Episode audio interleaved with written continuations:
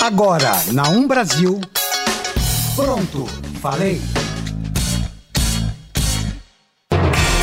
Ministro Alexandre de Moraes determina a retirada de reportagens que citam Dias Toffoli no caso Odebrecht. Museu Americano de História Natural anuncia que não sediará evento que vai premiar o presidente Bolsonaro como pessoa do ano. Justiça de São Paulo determinou o bloqueio de 39,7 milhões de reais do ex-governador Geraldo Alckmin. Isso e muito mais agora no, No Pronto. ponto falei. Pronto. Falei. Pronto. Falei. Está começando mais um Pronto. Pronto. Pronto.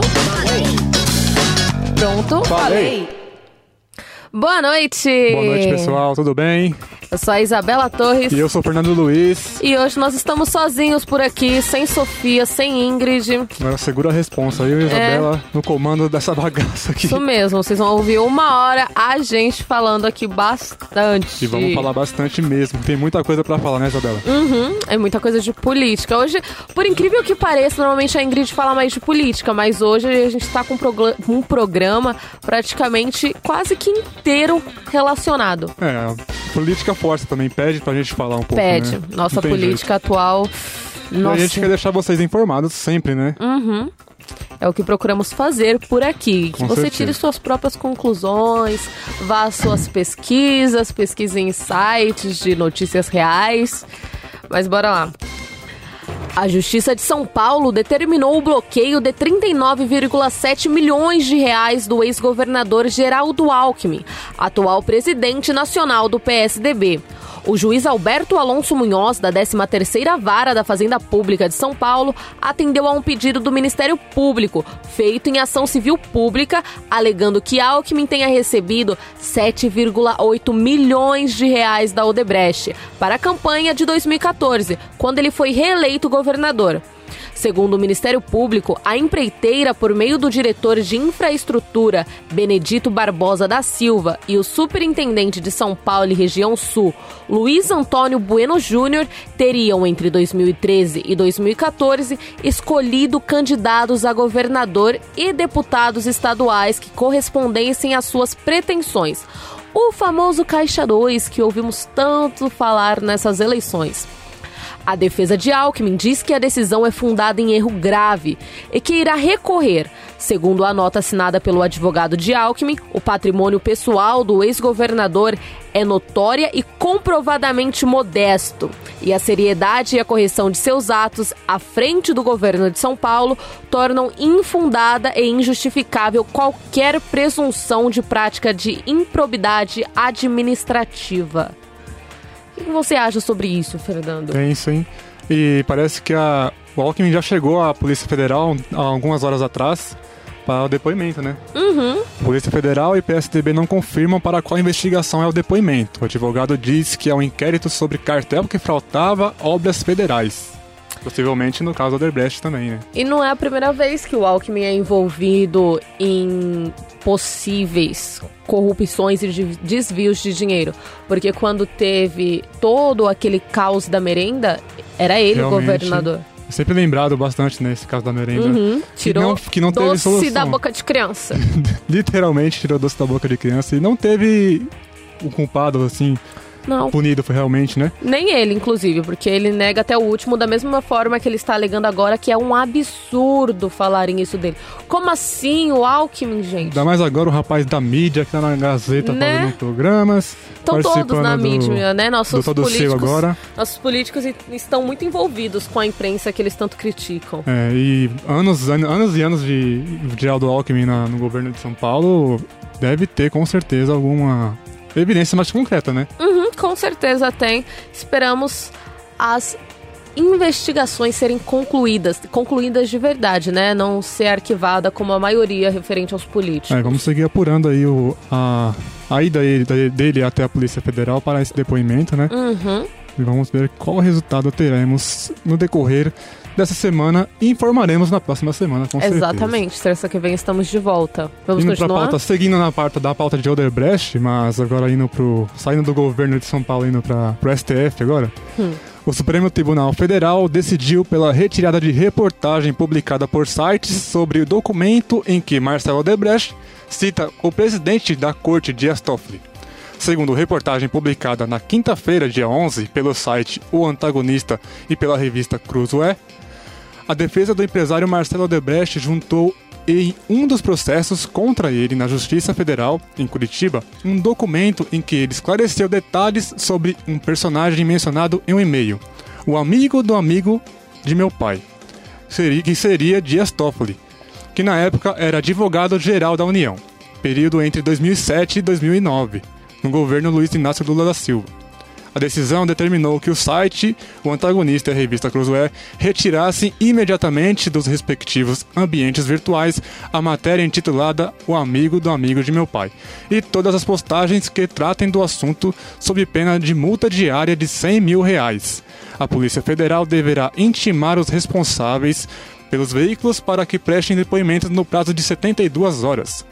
Alexandre de Moraes decidiu sobre a questão porque é rela- relator de um inquérito aberto em março para apurar notícias fraudulentas que possam ferir a honra dos ministros ou vazamentos de informações sobre integrantes da corte. O diretor da revista Cruzoé, Rodrigo Rangel, disse que reitera o teor da reportagem, baseada em documento, e registra mais uma vez que a decisão de Moraes se apega a uma nota da Procuradoria-Geral da República sobre um detalhe lateral e utiliza tal manifestação para tratar como fake news, uma informação absolutamente verídica que co- consta dos autos da Lava Jato. Temos aí mais um pontinho de censura surgindo aí na... É censura. Como assim vocês não podem falar sobre o que vocês querem?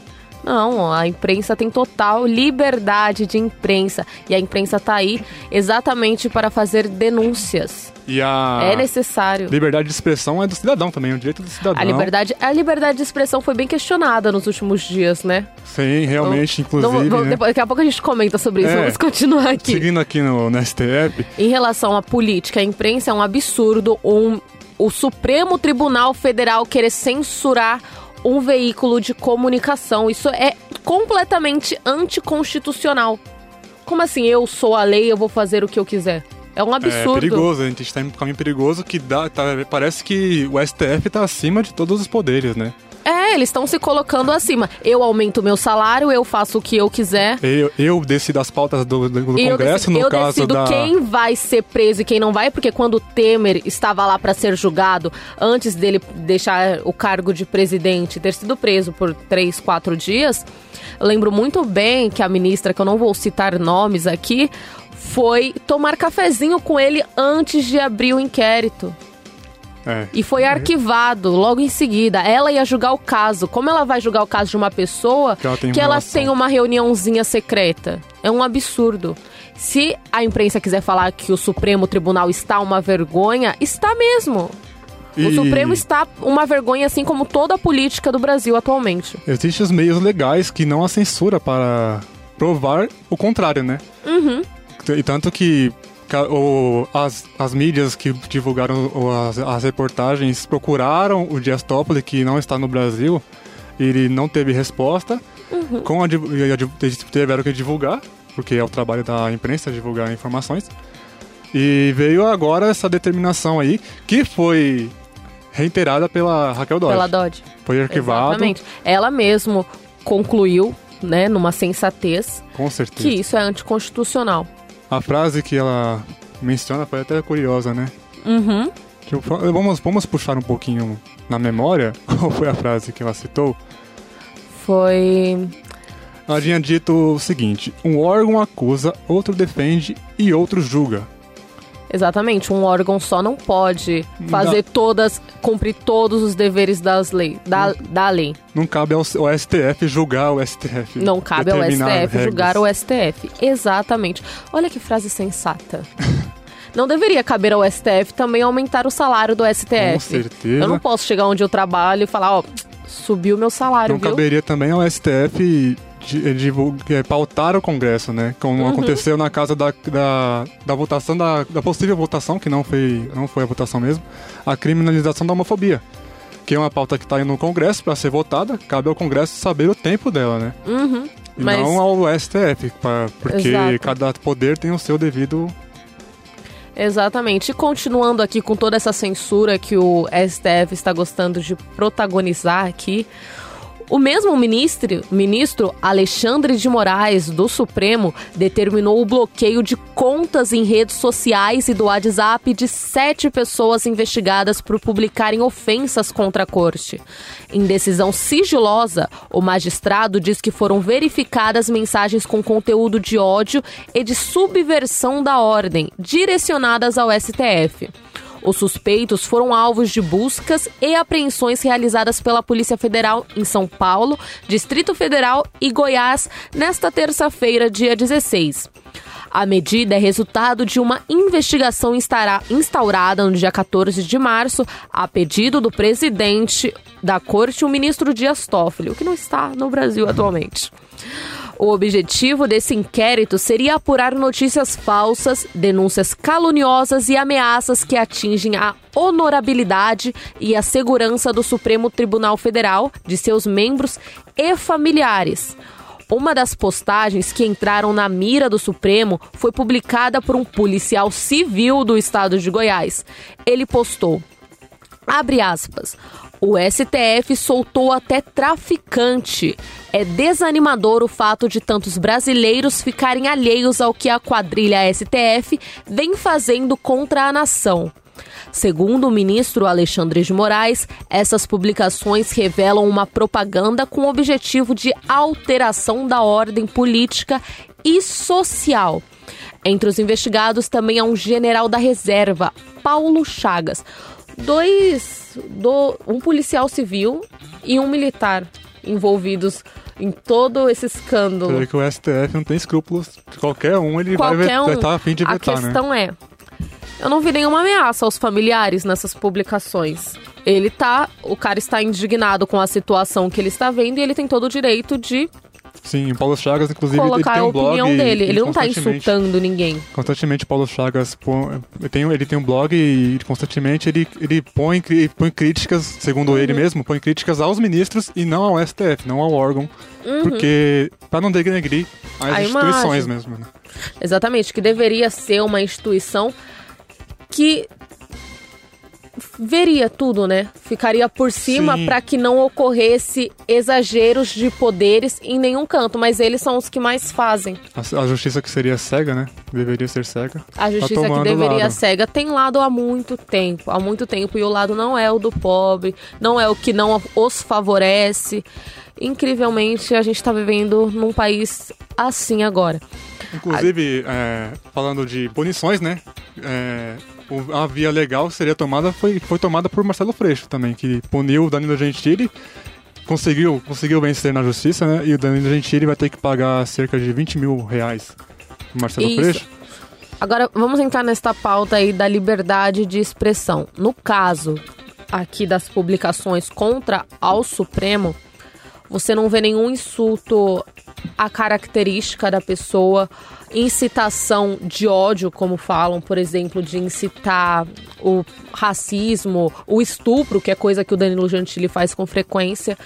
No caso do Danilo Gentili, não cabe uma prisão, talvez, Sim. porque seria tirar um pouco da liberdade de expressão dele. Porém, quando ele afeta a liberdade de existência de outra pessoa, ele também está infringindo a lei. Então é muito complexo isso de liberdade de aí. expressão. Ainda mais uma pessoa com uma imagem tão vista e visada como a dele. Mas é mesmo assim, como a, como a Maria do Rosário fez, é perigoso usar a sua, sua autoridade pra mandar prender alguém ou mandar desprender, Exato. porque quebra os protocolos, né? Quebra totalmente.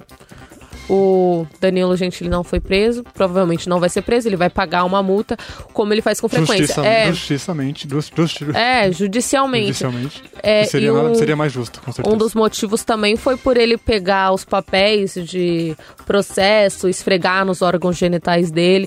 E enviar de volta, E enviar né? de volta. Mas isso não é uma coisa de agora. Ele tem um, um, um DVD de stand-up que ele metade do DVD ele faz isso. Ele pega todos os processos dele, ele corta com serra elétrica, ele esfrega onde ele quer. Não é de hoje. E não são poucos os processos, né? Vale Não lembrar. são poucos, não são poucos. Ele é muito Nem, conhecido não por só isso. dele, mas também de vários outros humoristas costumam Sim. ser. Ultimamente ainda, com essa novo, novo politicamente correto, né? É que ele é que ele tá mais visado. É, então, porque com- ele Porque compete ele- diretamente com a Globo no programa dele, né? E Sim. às vezes até consegue Mas vencer. ele, ele exagera, as coisas que ele Sim. fala é, é incabível. Com certeza. Incabível. Você não pode insultar a existência de outra pessoa. Ele incita a violência. Simplesmente por ser humor, como Ele, diz ele. ele né? incita a violência, porque quando você incita um estupro, você está incitando a violência. Ainda mais num país onde há tantos casos e a justiça é tão falha com isso. Não só a justiça em ser aplicada, mas também a própria lei. No Brasil, um homem que comete o crime de estupro, a pena dele é de 3 a 5 anos se ele não tiver usado nenhuma arma para coagir a vítima. Na maioria das vezes eles não usam. Um homem quase sempre é mais forte que uma mulher. Ele não precisa de colocar uma arma na cabeça dela pra levar ela pra algum lugar. É isso aí. E vamos fazer um rápido, um rápido intervalo e já voltamos. Você que está ouvindo na Um Brasil. Pronto, falei. E voltamos. Estamos de volta. Acabamos de falar do caso do Danilo Gentili e de outras censuras que vimos por parte. Outras censuras não, de censuras por parte do STF. E vocês estão sentindo falta das meninas, da Sofia, da Sofia e da Ingrid? É, galera, hoje a gente não vai ter o nosso quadro lightzinho de cultura mais calma. Eu recomendo que que, a gente vocês separou um pouquinho pra vocês. nos enviem aspirinas, porque essas meninas estão. É, aspirina, nimizolida, tudo que vocês arrumarem aí pra gripe, garganta. Ajude a saúde dos nossos. Senão daqui a pouco vai colegas. gravar o programa ou só o Fernando ou só eu. Ah, nossa saúde tá intacta, né? É, tá graças a vendo? Deus, nossa saúde tá muito, ainda muito bem, obrigado. Tomem suco de laranja, não durmam, que dá certo. Pessoal, voltando para a pauta agora. Para conter ameaças de greve de caminhoneiros diante da alta do preço do diesel, o governo Jair Bolsonaro anunciou nesta terça-feira uma linha de crédito de 500 milhões de reais para a categoria. O valor será disponibilizado para profissionais da área de transporte rodoviário pelo BNDES, o Banco Nacional de Desenvolvimento Econômico e Social. Em coletiva, o ministro da Casa Civil, Onyx Lorenzoni, disse, em aspas, já tínhamos sinalizado isso para os caminhoneiros autônomos. Está restrito para os que têm até dois caminhões no mesmo CPF. Fecha aspas. Segundo o ministro, este crédito servirá para que os profissionais possam comprar pneus e realizar manutenção de seus veículos. Cada caminhoneiro terá acesso a um financiamento de até 30 mil reais. Além da linha de crédito, o governo anunciou uma série de outras ações para atender a categoria dos caminhoneiros. O Ministério da Infraestrutura recebeu 2 bilhões de reais que serão investidos para a conclusão em obras prioritárias. Desse valor, 900 milhões de reais irão para a recuperação da capacidade da malha rodoviária brasileira. Na última semana, o presidente Jair Bolsonaro pediu para o presidente da Petrobras que cancelasse o reajuste no preço do diesel, que era de 5,7%. Várias medidas vêm sendo tomadas e pensadas em prol dos caminhoneiros com receio de uma nova greve. A ideia é atender pautas que vão muito além do preço do diesel e a infraestrutura das rodovias de ponto de descaso, entre outras. É, eu tenho uma dúvida. Esse fato de aumentar o preço do diesel, no caso que não deveria ser aumentado, não era uma das pautas que foram prometidas aos caminhoneiros durante as greves? Não aumenta, né? O não aumento, exatamente. Sim, mas Aí passa, vira o ano, vou aumentar 5,7%. é, a empresa determinou, dec- dec- decidiu que seria esse o caminho, né? De, de aumento, que foi vetado pelo governo Jair Bolsonaro. Ato que já foi vetado antes pela Dilma Rousseff no governo dela e causou um alvoroço na bolsa também, né? Uhum. O problema é que tudo pega em toda a economia. Exatamente, é isso aí. Porque Pensando com uma empresa estatal, uma, uma empresa mais estratégica, o, o presidente usou uma ação estratégica que foi vetar o aumento, né? Uhum, mas por quanto tempo esse aumento ficará vetado? Aí que fica a questão, se vai aumentar mesmo ou não, né? Mas parece que com o, o Paulo Guedes conversou como presidente, junto com o Onyx Lorenzoni, parece que daqui uns seis meses pode ser que o aumento Então, volte. não cairia bem pro governo Bolsonaro uma outra guerra de outra greve de caminhoneiros, porque eu lembro que muitos da muitas pessoas, muitos caminhoneiros que fizeram fizeram parte da greve, eles levantaram a bandeira em apoio Sim. à eleição a eleição do presidente Jair Bolsonaro na época com bandeiras do Brasil, exército foi lá ajudar, foi todo um Mas por isso uma mesmo que propaganda também, fez ajudou como propaganda. é, esse fator talvez tenha ajudado o veto do, Uhum. da, de, de- do aumento, né? Pra manter os É. caminhoneiros do lado do presidente. Mas é, chama atenção porque você vê a, import- a importância e preocupa também a importância dos caminhoneiros na, no governo Jair Bolsonaro, né? A greve, Sim, a não medo só de no uma greve, governo, né? não só no governo, quando os caminhoneiros resolveram mobilizar e fazerem, fiz- fizeram aquela greve, É, muita gente Tudo sofreu, parou. nós sofremos, nós que não Tudo podemos parou. ir pra faculdade. Te- teve pessoas que surtaram que o, Brasil, o brasileiro é egoísta, então ao invés de racionalizar um pouco e pensar no próximo, não, a galera correu pros mercados pra estocar comida. Vai acabar do mercado, mas na minha casa não. Fizeram filas nos postos de combustível, chegou a, a combustível a Uhum. Ficar em 10 reais o litro. Ao invés de apoiar os caminhoneiros que estavam ali lutando por uma causa que era pra eles, eles não, eles foram lá comprar gasolina por sete reais. Sete reais. Por sete reais. Eles literalmente fizeram. deram um tapa na cara da greve dos caminhoneiros. É, e a gente viu, a gente soube, a gente viveu esse, esse momento de greve e viu o Vivemos. poder dos caminhoneiros e, e vai estar influenciando agora até o governo federal hoje. Nós né? dependemos muito do, do frete ainda, do, Sim, a, da entrega e a história, o Brasil em sua história não investiu em ferrovias, somente mais Uhum. priorizou as rodovias, que por sinal não precárias, né? Muitos Uhum. buracos, muitas pistas não são pavi- pavimentadas. E, inclusive, o ministro da infraestrutura, eu esqueci o nome dele agora, Tarcísio, Uhum. ele, constante, eu acompanho- ele no Twitter e constantemente ele aparece em obras. E parece que ele é um- é dos ministros que vem trabalhando bastante. Para obras ferroviárias. obras, ferro- obras rodoviárias, rodoviárias? mesmo, na, na- em maioria no norte, na região norte, onde as rodovias não são pavi- pavimentadas. Eu Prejudica muito o transporte, porque os caminhões chegam a ficar atolados. Uhum. E seria uma boa, uma boa alternativa, né? Sim, eu acredito que depois da greve, depois de, de todos conseguirem ver a dependência que nós temos de um único meio de transportar os nossos bens de consumo, deveria começar um novo investimento em outras formas de transporte, por exemplo, o ferroviário. Ferroviário. Seria muito válido. Fica a dica. ha- Hashtag, vamos fazer um quadro chamado hashtag Fica a dica. Por que não? Por que não? E continuando falando aqui de política, falei pra vocês que o programa tava cheio. Tava muito Mesmo sem a recheado. Ingrid aqui, o programa tá político. Tá vendo, Ingrid? A gente tá te representando aqui. O Museu Americano de História Natural, que fica em Nova York, nos Estados Unidos, anunciou na última segunda-feira, dia 15 de abril, que não sediará o evento que vai premiar o presidente Jair Bolsonaro como pessoa do ano, pela Câmara de Comércio Brasil e Estados Unidos. A cerimônia estava prevista para ocorrer em um dos salões do museu no dia 14 de maio. Em mensagens no Twitter, a instituição escreveu: abre aspas, em respeito mútuo pelo trabalho e pelos objetivos das nossas organizações individuais, concordamos em conjunto que o museu não é o melhor local para o jantar de gala da Câmara de Comércio Brasil e Estados Unidos. Esse evento tradicional ocorrerá em outro local na data e horas originais. Fecha aspas. Na semana passada, foi, na semana passada, na semana anterior a esta declaração, o museu havia informado estar profundamente preocupado e explorando as opções em relação a sediar a cerimônia, diante de pedidos para que não abrigasse a premiação ao presidente Bolsonaro. A instituição acrescentou que não convidou o presidente e o espaço havia sido reservado pela Câmara de Comércio antes do anúncio de que ele seria o agraciado.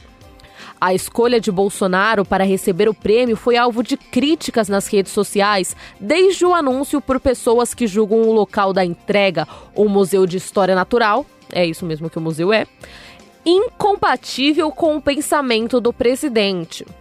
Essa premiação de pessoa do ano acontece anualmente e é organizada pela Câmara de Comércio Brasil e Estados Unidos desde 1970. Normalmente, um brasileiro e um norte-americano avaliados como importantes para aproximar os dois países são escolhidos para receber o prêmio. Mas para este ano, o americano a ser agraciado ainda não foi revelado. Então. Seria Donald dizer? Trump? Seria Donald Trump? É, se, se, se nós formos colocar exatamente o que é o- esse prêmio Pessoa do Ano, que não significa, ó, que pessoa fabulosa, incrível, como fez bem para o mundo, tipo um Nobel. Não é isso. É uma pessoa que Representa ali na. está o- representando a relação, está, né? Brasil isso está Unidos. fortificando a relação Brasil e Estados Unidos. E se formos parar parar para analisar, realmente o Bolsonaro tá fazendo isso, cara. Ele abriu a ele tá dando tudo para os Estados É. Unidos. Ele tá tipo sendo o Papai Noel do Trump. Realmente. A Amazônia, no eh, americano Ah, agora não precisa mais de visto para entrar aqui. A base de Alcântara. A base de Alcântara, ele foi lá babar ovo de todos os norte-americanos, até dizer chega, principalmente do Trump. Então, realmente, eu acho que esse prêmio é bem pra ele mesmo. Mas o Museu de História não quis Não, que ele não, não concordou com a não ideia, né? concordou com a ideia de que fosse lá dentro do espaço deles. É É. complicado, né? Porque fica. A gente tá com uma imagem muito ruim lá fora. O, a pessoa que nos representa, que é o nosso presidente, não está passando uma boa imagem para os outros países. Não adianta ele agradar o Donald Trump sabendo que todo o resto do país está o vendo como uma Esse- é, chacota. esse é o ponto. Esse é o ponto. Porque, por mais que o Bolsonaro seja adepto ao governo Trump, Uhum. Pode ser que o governo Trump não vença as eleições nos Estados Unidos. Uhum. E, o, pró- e o sucessor dele, será que vai ter uma relação legal com. Já que o, Bo- o Bolsonaro fez, já tá fazendo campanha pro Uhum. Donald Trump na próxima eleição? E se ele perder? E, se- e será que o Donald Trump realmente acha o Bolsonaro assim, o tanto que o Bolsonaro acha incrível o Donald Trump? Ou ele está vendo como uma vantagem? Sim. Porque foi um presidente que está dando o que ele quer. Exa- é, Quantos países já não Questão quiseram vir né? aqui explorar a Amazônia? Questão Ter a de base interesse. de Alcântara. Ele, ele deixou com que o, os Estados Unidos começassem a passar mantimentos para a Venezuela. Isso. Porque é óbvio, né? Nós sabemos que os Estados Unidos é muito famoso por ajudas humanitárias, né? Por isso que eles querem fechar, fazer o próprio presidente quer construir um muro para não, para que os mexicanos não possam passar pela fronteira. Mas enfim. E ainda com- quando ele fez esse relato ele declarou que os Estados Unidos poderia passar com mantimentos através da fronteira do Brasil com a Venezuela, ele também declarou em alto e bom som que ele fará de tudo para ele junto com os Estados Unidos fará de tudo para que acabe a ditadura na Venezuela. Então, se começa a passar um saco de arroz, logo vai passar o quê? É, passam soldados, passam, Uhum. passam boi, passa boiada. Os Estados né? Unidos é muito famoso por fazer guerras em territórios que não são deles. Até mesmo por isso houve a queima do- dos mantimentos que foram enviados, né? Porque até temia-se que poderia vir algo, algo por trás. Talvez seja um cavalo de Troia, como diz. Cavalo de Troia, famosíssimo, É, né? Exatamente. A parano... a parano... surge, surge como paranoia, mas tem seu sentido na questão política Uhum. e geopolítica, né? Tem totalmente.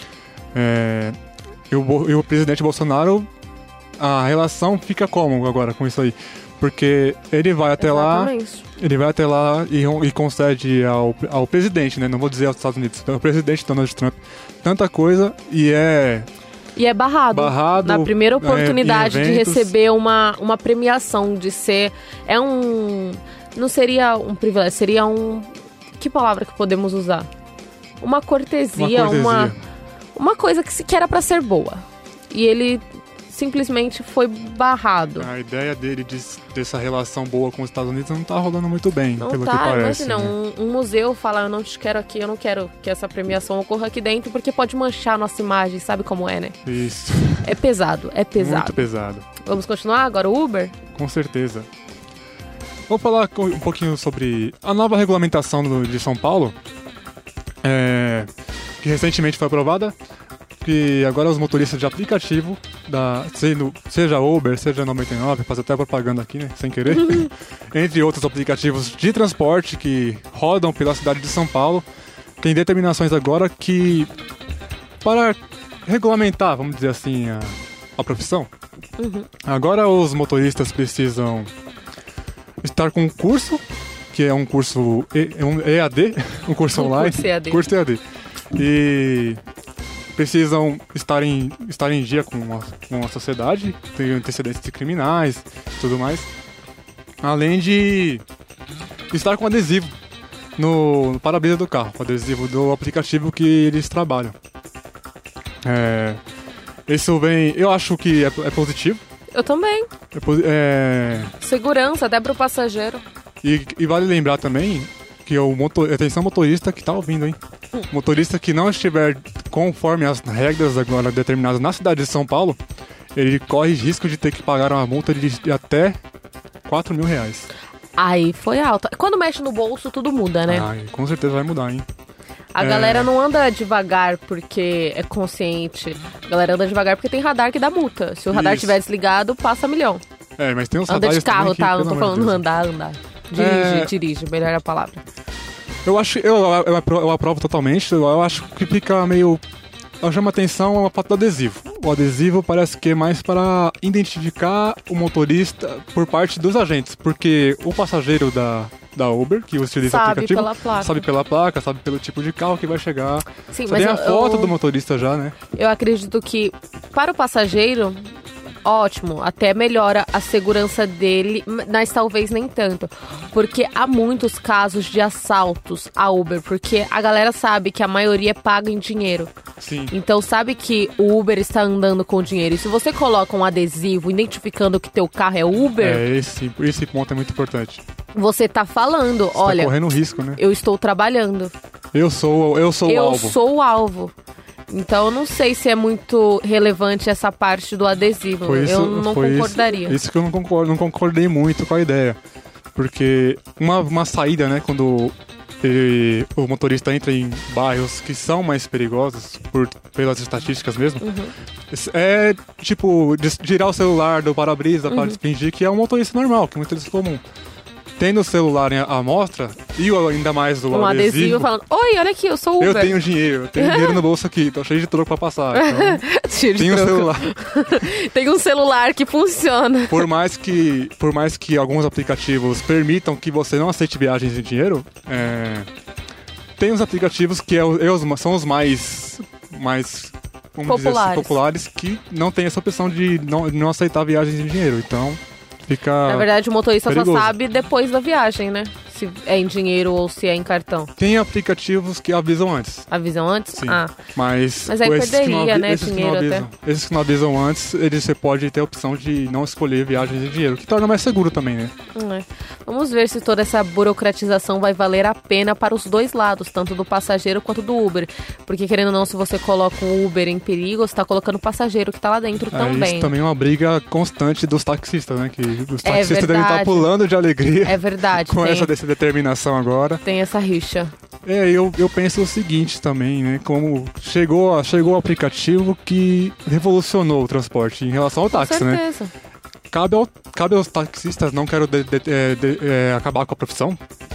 São muito Cobre mais valorizados. barato, cara. Vocês cobram muito caro. Nem, nem, nem, por, nem seja por isso, mas é, tenta se adequar, né, ao mercado, né? O mercado tá crescendo, o mercado tá abrangindo cada vez mais e tá mais competitivo. Cabe ao, Exato. cabe ao o que Competitividade está é mais tudo. defasado chegar ao patamar. É do isso atual, aí. né? E vamos mais a mais um rápido intervalo. Você está ouvindo na Um Brasil. Pronto, falei.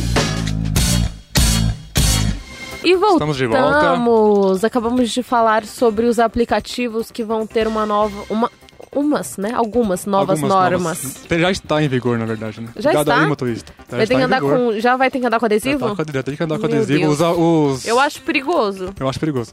Os, as empresas de, de aplicativos que disponi- disponibilizam esse serviço já estão com seus pontos de, de distribuição de adesivos. O motorista pode ir lá em horário comercial ou aos sábados até cerca de uma hora da tarde. Então, para os motoristas de aplicativo, fica aí a dica. Mais um do quadro Fica a Dica. Hashtag Fica a Dica. Esse quadro vai pegar. Vai. Agora vamos a um outro assunto. A Páscoa está chegando, galera. Olha aí, Olha o coelhinho chegando. Eu gosto Eu tenho muito. problemas com a Páscoa, hein? Mas não vou ganhar muito ovo alto. nenhum. Eu sou muito alto nos mercados aquela passarelinha do, do ovo de Páscoa é muito baixa. Ah, eu passo pela mesma coisa, sabe? Minha cabeça fica batendo. Eu fico preso ali eu engancho de várias vezes. Ah, mas a Páscoa é uma delícia e o capitalismo muito. grita. E falando em capitalismo, um levantamento feito nesta segunda-feira pelo Instituto Brasileiro de Economia da Fundação Getúlio Vargas apontou aumento de mais de 10% no valor dos ovos de Páscoa em comparação ao ano passado. A alta foi puxada principalmente pelos ovos de até 100 gramas, que tiveram um aumento médio de mais de 10 reais, cerca de 40,52%. Segundo o pesquisador da Fundação Getúlio Vargas, Igor Lino, enquanto os ovos de até 100 gramas têm um preço médio de 36 reais, as barras de mesmo peso, mesmo peso, têm um preço seis vezes menor. Aí Sempre vai de você querer comer o chocolate num formato redondo ou no formato de barra. É, o capitalismo trouxe a Páscoa e Uhum. não tem jeito, né? Ela chegou, veio pra ficar e não vai sair tão cedo. Talvez não saia. Exatamente, acho que a questão mais é a simbologia para as crianças, né? Eles não querem ganhar uma barra de chocolate na Páscoa, eles querem ganhar um ovo que vem com É. brinquedo dentro, tudo Por mais. quê? Ela nem sabe por quê, mas Ela ela, quer sabe, o ovo. ela Ela é comercial e quer o ovo de Páscoa. Exatamente. E aí que eles ganham pra caramba, né? Eles, tipo, colocam um ovinho de nada, que é um. Cara. Nada de chocolate, não tem nada de Tem nada de chocolate. É chocolate. oco, não tem 100 chocolate gramas. dentro. O brinquedinho é tipo. Um brinquedinho faz justo. Descartável, literalmente. Um brinquedinho bem barato mesmo. É engraçado é que sempre surge essa, essa conversa, né? Quando chega a Páscoa e chega aquela fotinho no, no Facebook. O ovo Uhum. de Páscoa caro demais e a barra de chocolate mais barato. Aí você E- escolhe. E, a mesma quantidade de chocolate. Mas Mesma pra um quantidade. adulto, normal, cara, ele vai adorar até mais. Eu adoro ganhar caixa de chocolate. Pra quem me conhece, fica a dica. Eu gosto de algumas caixas de chocolate. Não ia falar Não a marca. faremos merchan. Eu ia falar a marca, olha. Nós faremos merchan Não aqui. podemos. Você quer merchan? Nos pague. Nos, nos procure, estaremos disponíveis para conversas. Mas enfim, as barras de chocolate têm gosto de chocolate, assim como o ovo, mas elas não são redondas, então não tem graça. Quando eu era criança, eu também gostava do ovo. Eu no fim de semana passado eu comemorei algum, um ano de mais um ano com minha esposa. Pra quem não sabe, eu sou casado. Oh. E, e aí eu, eu fui pesquisar, né? O que, que eu compraria, né? Eu procurei, eu olhei o ovos, ovos de Páscoa. não, não me agradou muito o preço, eu tive que apelar para as barras de chocolate, caixas de bombom. Mas deu tudo certo, a comemoração foi top. E fica mais bonito até, né? Se tu tá falando de um adulto, vamos voltar, tipo, fazer uma caixa, tipo, com chocolate, não sei o Decorações quê, de não amor. sei o quê, várias coisinhas, só pra sair barato mesmo. Isso. Joga uns papeizinhos dentro. Inclusive, eu sou muito econômico, muito econômico com as coisas. Eu gosto, não gosto muito de. Tá certo. Me chama tá até de mão certo. de vaca, mas eu, eu Tá sou consciente. certo. Eu também não consciente. gosto de gastar dinheiro, não, mas eu acabo gastando. O capitalismo nos obriga. O capitalismo me obriga. Mentira, eu sou consumista, brincadeira. Mas, deixando de lado agora o papo da Páscoa, a gente só falou Saindo disso do- porque, né? Tá do chegando, tá tão pertinho, né? Esse final de semana já, domingo de Páscoa, hein, É galera? Passem Vamos sair com. do capitalismo, vamos para pesquisas. É, mais uma pesquisa, né? Mais Porque a gente pesquisa falou de outra pesquisa também. O Brasil teve um aumento quase imperceptível nos índices que medem a qualidade de vida nos municípios. Passou de 0,776 em 2016 para 0,778 em 2017, no IDHM, que é o Índice de Desenvolvimento Humano Municipal, que congrega mais de 220 medições de renda, educação e longevidade. Seis estados tiveram redução no IDHM, com Acre e Roraima, ambos na região norte, sofrendo as maiores quedas. Também pioraram em qualidade de vida Rio Grande do Norte, São Paulo, Distrito Federal e Pernambuco. Amazonas com crescimento de 2,4% e na Paraíba 1,8%, na outra ponta, tiveram as maiores altas. A renda per capita foi o indicador que mais causou a redução no IDHM, com uma queda de 0,92%. Entre 2016 e 2017, foi de caiu o salário, a renda per capita de 842,04 centavos para R$ 834,31. Já a longevidade, que aumentou em todas as localidades estudadas, ajudou a estabilizar o índice. Em educação, frequência das crianças foi um indicador que segurou o índice também. O estudo fez um importante alerta para o abandono escolar entre adolescentes. É uma perda, né? Tipo, a gente, ao invés de evoluir, estamos regredindo. É, teve uma estagnação ali, subiu só dois centésimos. Tipo, nada. Muito pouco. É, precisamos com certeza melhorar, principalmente São Paulo, né? São Paulo é a maior capital da, do país. Exatamente, mas é, comercialmente falando, de longe para qualquer outro. Deveria ser o, a cidade modelo, como, diz, uhum. como dizem que é Curitiba. São Paulo é o que é o que puxa a economia para o Brasil. Né? Exato. A questão, eu acho que a questão maior, tudo envolve o caso da desigualdade social. Realmente, em São Paulo temos quem comanda a economia inteira, faz tudo girar, mas tem as pessoas que estão vivendo, estão passando fome. Existe pessoas em São Paulo que ainda passam fome. É, a desigualdade é maior. A quantidade de moradores atenção, né? de rua em São Paulo, na luz, desce na luz, na Júlio Prestes, a Cracolândia, é cara. É preocupante. É, é alarmante, é horrível. As fotos não dizem, não retratam a realidade, né? Que não, né? nem os jornais retratam. Nem os jornais. Eles não fazem mais esse tipo de matéria. A quantidade de morador de rua chama atenção demais, né? Chama, claro que chama. Cidade. Mostra como nós não estamos nada desenvolvido ou perto disso. De, de nos, tornarmos, nos tornarmos um país desenvolvido. Se em São Paulo, que é uma cidade tão grande em relação ao comércio, em relação às empresas, as pessoas vêm de outros estados para poder trabalhar aqui.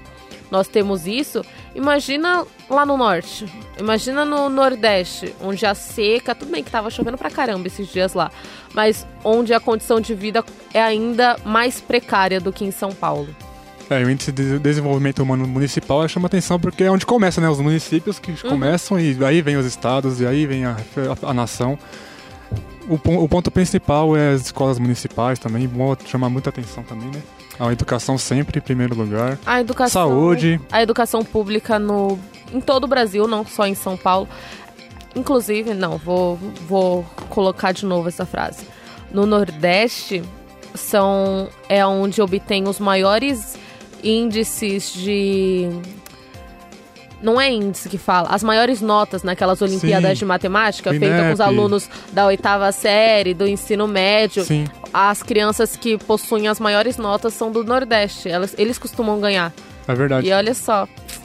É, São Paulo. Bora correr atrás da educação. Cadê os nossos. Agora mudou, mudou né? O o ministro do MEC, quem sabe ele é, resolva né? investir, o gestor investir em educação não Especialista ficar, em economia, é, né? Não ficar com esse negócio, ai meu Deus, professor doutrinador. Ah, é, vamos em pautas relevantes, né? Não em ideologias. Exatamente. A renda per capita também chama atenção, já tendo em vista que o salário mínimo é 994, não, não, me, não me lembro ao certo. É isso mesmo. E a renda per capita está em 842, que caiu, na verdade, para 834 reais, 834 reais. É preocupante também, né? Uhum. Eles mostram também a desigualdade que a gente está vivendo. Muitos têm. Pouca gente tem muito dinheiro e muita, muita gente, gente, tem. Pouquíssimo. Nada. Nós somos o, muita gente. Infelizmente, somos o muita gente. É, vamos fazer mais um comercial rapidinho e já voltamos. Você está ouvindo na Um Brasil. Pronto, falei. Voltamos Estamos, de volta. Nós acabamos de falar sobre o IDHM, o Índice de Desenvolvimento Humano Municipal. Isso aí. Falamos do município de São Paulo. Agora vamos falar sobre algo que deixou muita gente triste, né? A história. Se nós conseguimos perder mais um pouco de história. É, história lembrando chamas, dos, né? é, lembrando chamas, dos né? museus aqui do Brasil também que foram incendiados, não, né? Que pegaram fogo pegaram recentemente. Fogo acidentalmente.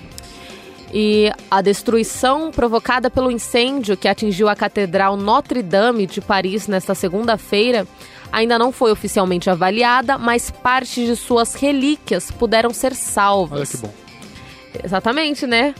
Sobrou Ufa. coisas para contar a história. E Foram coisas bem importantes que a gente vai listar aqui para vocês. A Santa Coroa, que segundo a tradição católica foi utilizada por Jesus Cristo antes da crucificação, não sofreu nenhum dano. Ela é considerada a relíquia mais valiosa guardada na igreja. As esculturas em mármores dentro da catedral também não foram queimadas, mas foram um pouco, um pouco danificadas pela fumaça. Entre elas, a, mono- a monumental Virgem de Nicolas Cousteau, esculpida entre 1712 e 1728. Cara, é muito antigo. Muito tempo. É muito tempo. Antes do Brasil ser Brasil. Antes do Brasil ser Brasil. E 16 esculturas de cobre representando os 12 apóstolos e quatro evangelistas que faziam parte da agulha foram salvas por sorte, segundo a Rádio França A agulha- Internacional. A agulha foi a que caiu, né, no vídeo lá, Isso. registrado ao vivo. Isso. A catedral estava sendo restaurada desde 2018 e há cinco dias as estátuas foram retiradas para reparos. Se elas estivessem lá dentro, provavelmente elas também seri- teriam sido queimadas e destruídas para sempre. Já pensou? O imenso órgão da Notre Dame não foi queimado, o que Vincent Du Bois, um dos responsáveis pelo instrume- instrumento, considerou um milagre. Ele disse isso em entrevista à rádio France Info. O instrumento, com seus cinco teclados e cerca de 8 mil tubos, foi construído a partir do século XV e foi sendo ampliado progressivamente até alcançar seu tamanho atual no século XVIII. Mas agora, entre as peças, obras, relíquias que foram, que... que foram recuperadas, né, que não foram queimadas, nós também temos as que se perderam, Foram consumidos pelo fogo. foram consumidas.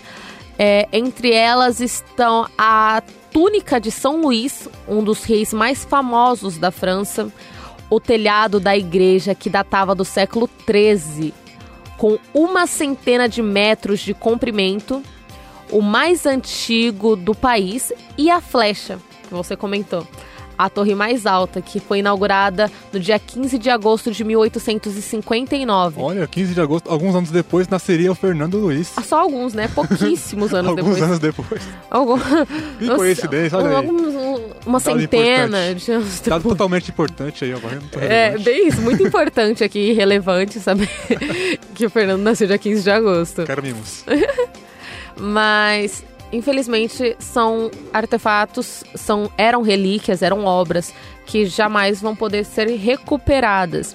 Os especialistas dizem que a reconstrução da catedral pode levar décadas. É, não é, É, considerando que Manuel ela levou Macron, centenas, né, Sim, ser Manuel construída. Macron diz que em cinco anos consegue Caramba. recuperar. Esperamos que seja verdade, né? Caramba, já pensou se acontece isso no Brasil também? Otimismo.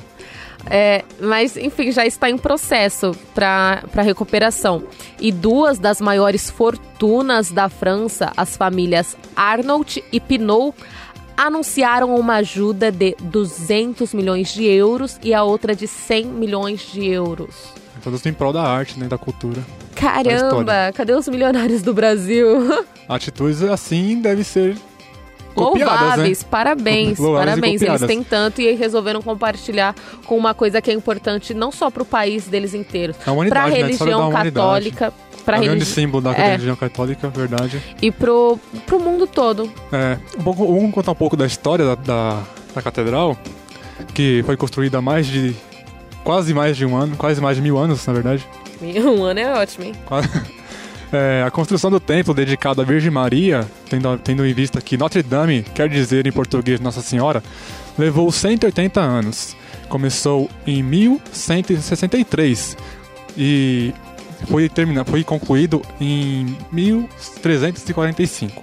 Com a Revolução Francesa, tesouros foram roubados de Notre Dame e a construção passou a ser, a ser usada como armazém para alimentos.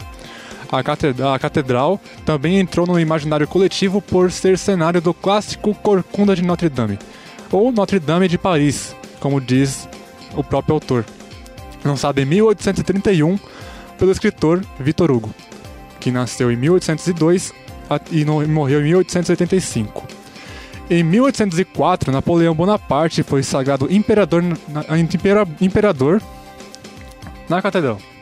Você a história que esse, esse símbolo né? Quando acabaram as duas guerras mundiais, já no século XX, Notre Dame abrigou as celebrações com cantos religiosos que marcaram o fim dos conflitos. Há uma ordem que teria sido dada por Adolf Hitler antes da ocupação nazista na França, na Segunda Guerra, e que dizia, entre aspas, Destruam tudo, mas poupem Paris e Notre Dame. É, Hitler, que era meio aficionado com a cidade de, de Paris, né? E, tudo que ele queria era possuir essa cidade pra si. É um pouco da história da. Um pouquinho da história, né? Que é muito vasta. Ela tem uns, uns formatos de cruz, por ser esse símbolo católico, né? Uhum.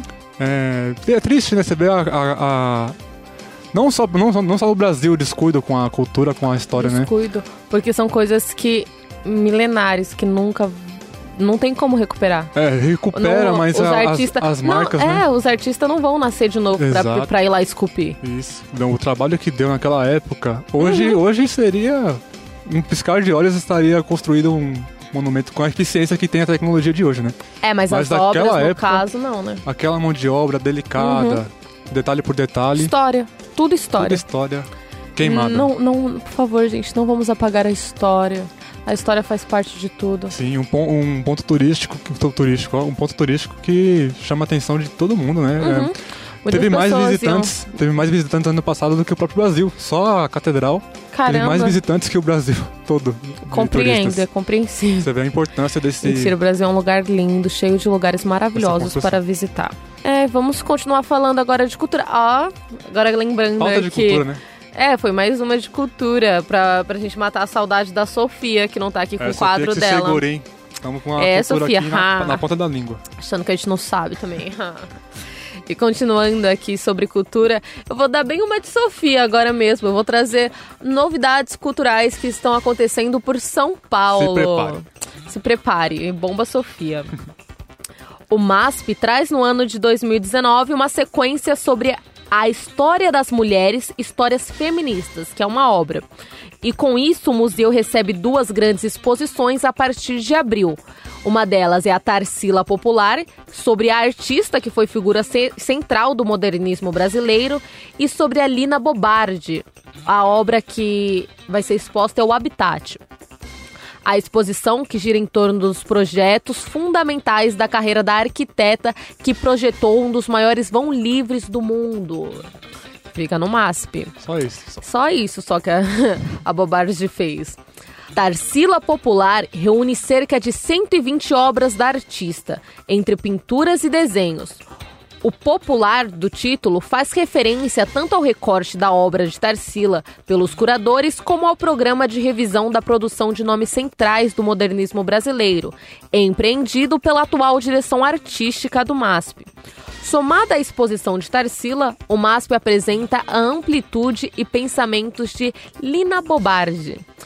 A obra exposta de Lina Bo- Bobardi, O Habitat, é acompanhada do mais completo catálogo já produzido sobre a obra e o legado da arquiteta.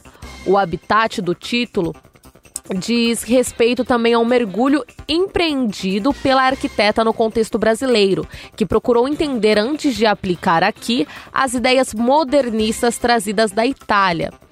Ambas as exposições fazem parte do ciclo História das Mulheres, Histórias Feministas. Elas entram em ca- cartaz a partir do dia 5 de abril e ficam abertas à visitação até o dia 28 de julho.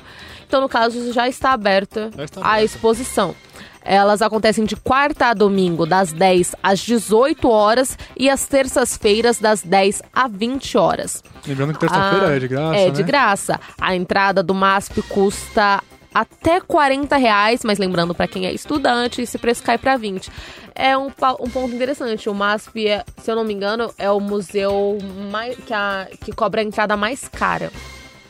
Ah, é? É, exatamente, 40 reais. Imagina se a gente não tivesse na faculdade, paga 40 reais. Louco. Se bem que se a gente paga pra um cinema, no MASP vale muito É, mais a pela- pena. Por história e por arte não tem preço. né? Exatamente.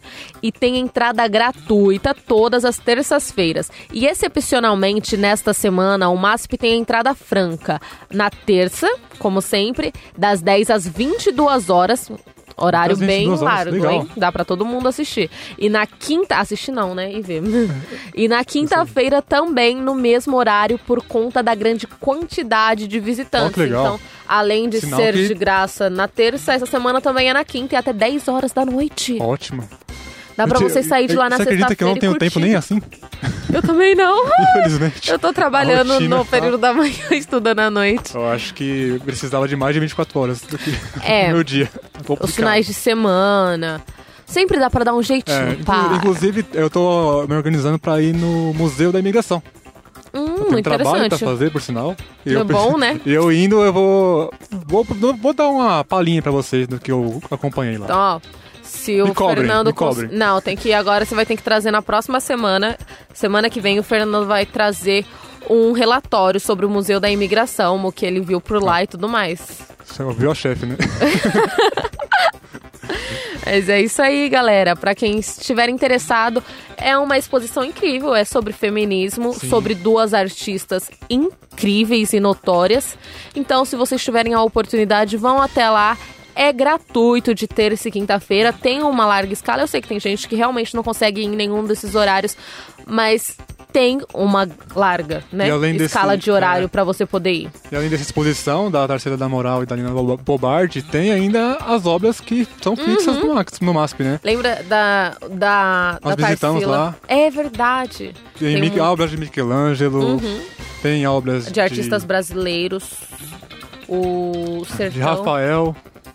Aquela obra incríveis. super cara, uma das mais valiosas do mundo.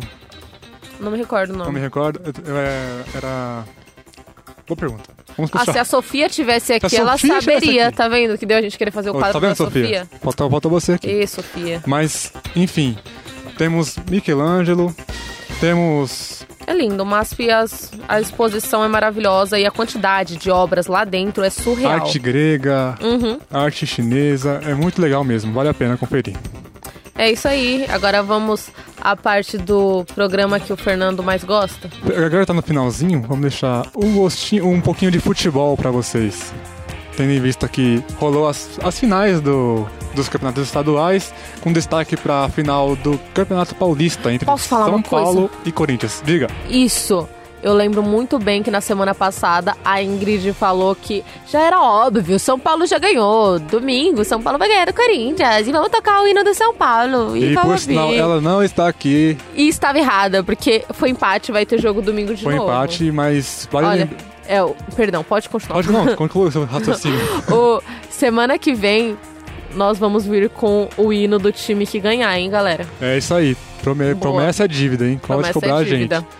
E vamos fazer um re- um resuminho um pouco do jogo. Teve várias, várias chances, em particular do São Paulo. O Cássio foi muito bem nesse jogo. Como, como, como vem vindo bem nos, nos outros jogos anteriores.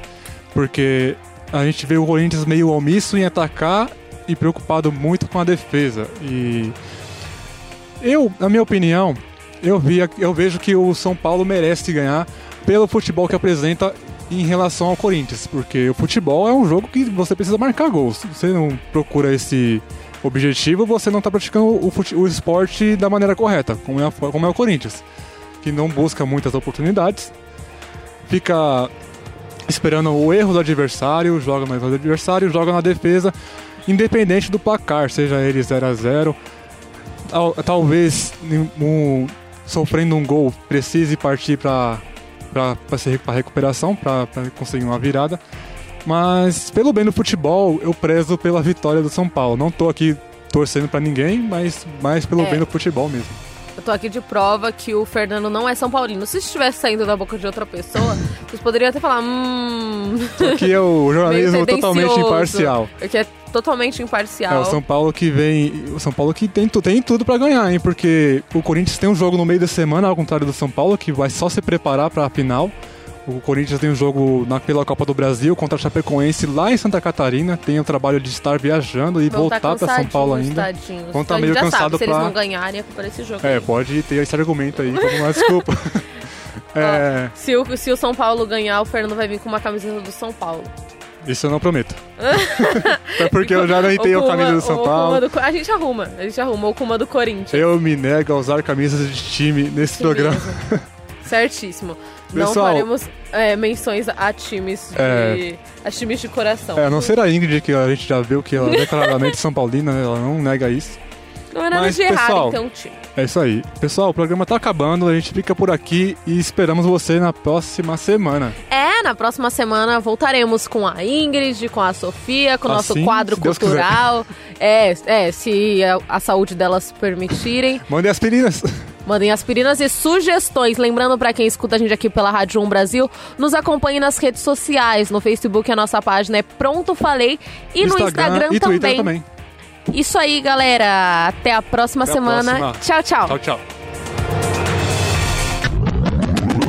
Pronto? Falei. Você ouviu pela Um Brasil. Pronto, falei.